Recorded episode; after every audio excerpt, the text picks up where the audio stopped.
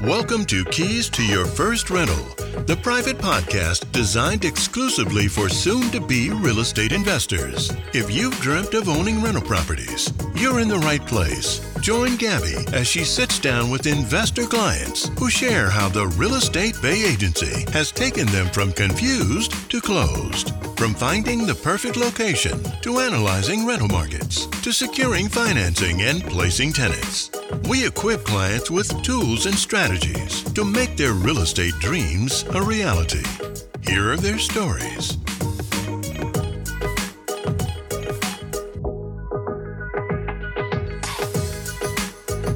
I'm your girl, Gabby, the Real Estate Bay, and today we're going to get into my top tips before you let a lender run your credit. I'm to give you the exact things I want you to ask them before they even touch that credit. Let's get into it. So, I want to jump right into it, but I want to give you a quick caveat, a little quick bite of things that I have been able to help new investors do. So, I have personally been able to help new and first time investors find over $13 million in funding, no matter the credit score, no matter the market. Okay. So, I absolutely kind of know what I'm talking about. And one of the things that I'm really good at is being able to find an awesome lender. So let's get into my tips right now.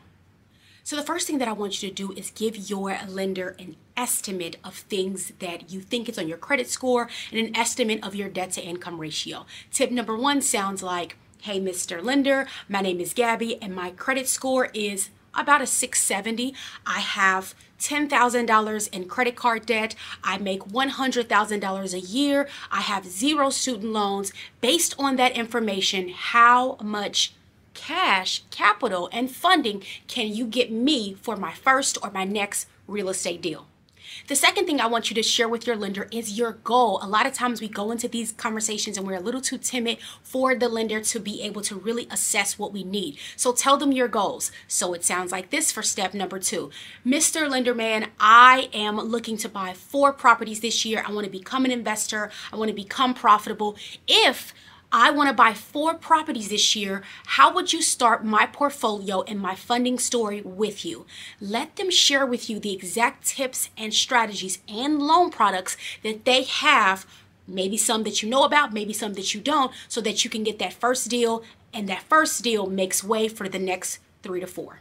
The third thing that I want you to ask your lender is about down payment assistant programs. Now, this is specifically for people that are looking to buy their first home. These tips can be used for investors and people looking to buy their first home. And so, if you are looking to buy your first home, without question, I want you to ask the lender what are some down payment assistant programs that your bank has or that you know about in the community. Mr. Lender, over the last few loans that you've been able to close, how many of those had down payment assistance programs connected to them? Can you share those informations and those contacts with me so that I can do my own research? Free money is often left on the table when we're not asking awesome and clarifying questions. So the next question we're asking the lender is around our student loan debt. We have to be very transparent because remember, we're asking these questions before we let them pull our credit. So because of that, let's go ahead and tell him our estimated student loan debt. So it sounds like this Hey, Mr. Lender, I'm looking to acquire this amount of properties this year. The student loan debt that I currently have is, for example, $50,000 with that information, are there any loan products that I should be aware of that may not work with student this high student loan debt or that I should avoid because of the student loan debt? Also, let the lender know if you are um, in deferment, if you haven't made a payment, if you're behind on payments, if you have been on time on payments. That is incredibly important for the lender to know as well. This next question is one of my favorite questions, and new investors, if you're using these tips to get your first investment property, do not forget this question, okay? So it sounds like this. Hey, Mr. Lender, I'm looking to buy one investment property located on 123 Smith Street, for example. When you consider the properties in this area or this zip code, the average rents are $1,000. Now, when I buy an investment property, I know, Mr. Lender, that I am actually buying a business and I'm buying income. When you consider the property at 123 Smith Street and the potential rent of $1,000, how much of that income goes into the conversation around my income. So what you're asking the lender is if my if I get approved for this property, okay, and my monthly income from this property is going to be $12,000 because there's 12 months in a year. 12 times 1,000 is $12,000, okay? So if I only make $50,000 at my job, but if I buy this investment property, I now make $62,000. When we are buying investment properties, we are buying businesses. And so that lender has an equation or some type of uh, percentage that will allow you to take the estimated funds from the investment property and to put it inside of your income. So ultimately, what I'm saying is, when the lender is done assessing your income, if you're buying an investment property, your income goes up simply because you're buying a business. Don't forget that question. Let them explain it to you and what they can do on your behalf.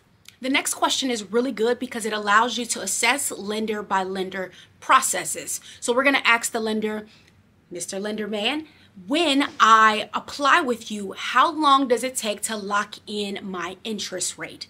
This is a great conversation right now in this market because interest rates are rising. And so if you get a property and interest rates are 6.9 on that day, but they don't lock it in for another three weeks and interest rate are a 7.3, you'd be able to see the difference quite drastically. So we want to ask the lender as soon as I get this property or as soon as I uh, apply with you, how soon is it going to take me to lock in the interest rate?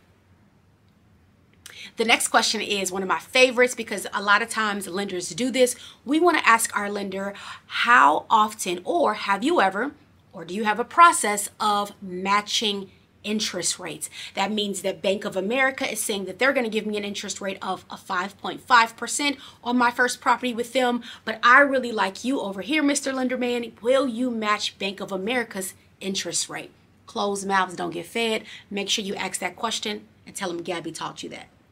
The next question I want you to ask your lender is what is the cash out refinance process and how often or how long do I have to wait before I can do a cash out refinance? Now, this is really, really important for my investors or even homeowners that are buying houses underneath the value. So that means you bought a house at $50,000, but the house appraised for $100,000. You have $50,000 in equity. And so we want to ask the lender, okay, I have $50,000 in equity. How long would it take me to be able to use that money to go buy more real estate? You want to pull that money out. You need to ask the lender before you start to do business with them, how long will it take? The next question is great for my people who already own one or two properties. And this one is positioned to leverage those properties to help you buy more properties. You're to ask the lender, can you explain the difference to me between these two loan products, the cash out refinance and the home equity line of credit? I want that lender to explain to you in detail which one works best for you and take into consideration your circumstance. I can tell you right now that I love the HELOC right now because of interest rates. However, another lender may actually be able to sit down and look at your finances and look at your financial story and say, absolutely not, you need to conduct a cash out refinance. I want you to ask that clarifying question and then ask them based on the information that you know about me, how which loan product makes sense for my situation. All right, you guys, the next question is all about the loan products as well. What I don't want you to do is be taking out cash out of your home and then you are working with a bank that may have restricted funds on those. So I want to make sure you ask this key question when you're pulling out cash or doing a home equity line of credit. Mr. Lenderman, I'm interested in doing a home equity line of credit or I'm interested in doing a cash out refinance. Which one of those products or if either one of them do, have restrictions on what you can do with the funds, right? So, what we don't want to happen is you think you're going to pull out $20,000 to put on a down payment for a house or to, to renovate, help renovate a house, and the loan, the lender tells you or has some type of clause that says that the cash out refinance funds cannot go towards other um, real estate. So always make sure you ask that question. When I do a loan product with you or I pull out cash from one of my investment properties or one of my personal properties, are there any restrictions on the funds? The next question I want you to ask your lender, you guys, is how does your bank assess refinances. Right now, what I'm seeing is a lot of new investors, especially for those small credit unions, they're telling clients that we want to conduct a, a desk appraisal over a walked appraisal. Okay, so you want to know before you start to do business with this bank, do they only do desk appraisals? What's the process of having an in person and actual walk appraisal? And make sure that you have the ability to do both.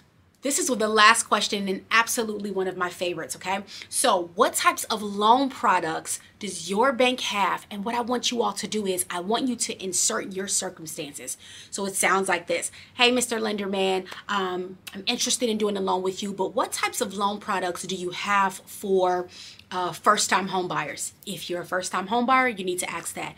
What types of loan products do you have for veterans? What types of home products do you have for um, disabled, single moms, uh, minority groups? You just never know. Oftentimes, especially in small banks, the funds are their own, so they can do with those funds as they wish. They may have various programs, products, and processes that you have to apply to and complete but it absolutely is worth asking to make sure that you are combing the entire market and making sure that you get the best loan product. Thank you for joining us here on this episode of Keys to Your First Rental. We hope you found these authentic stories from everyday people valuable and inspiring. If you know you're ready to get the keys to your first rental, we want to meet you. Head to www.workwithbay.com Complete the quick intake form, and our team will review your details and set you up with next steps. That's it for now. Remember, the keys to your first rental are much closer than you think.